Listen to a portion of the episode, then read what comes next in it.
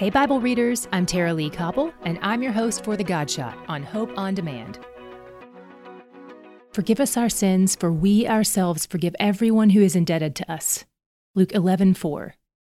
When Jesus is teaching his disciples how to talk to God in prayer, he has them start by acknowledging God as their Father and remembering his character, then confessing their commitment to advancing his kingdom, not their own.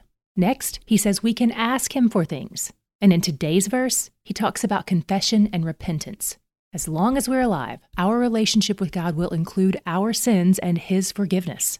But those sins no longer act as a barrier between us and the Father because Jesus absorbed all the Father's wrath for our sins. We don't have to fear his wrath. He invites us to confess our sins to him.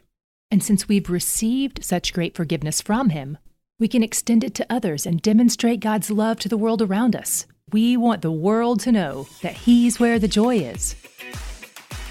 To hear more of The Godshot and other great podcasts, go to hopeondemand.com.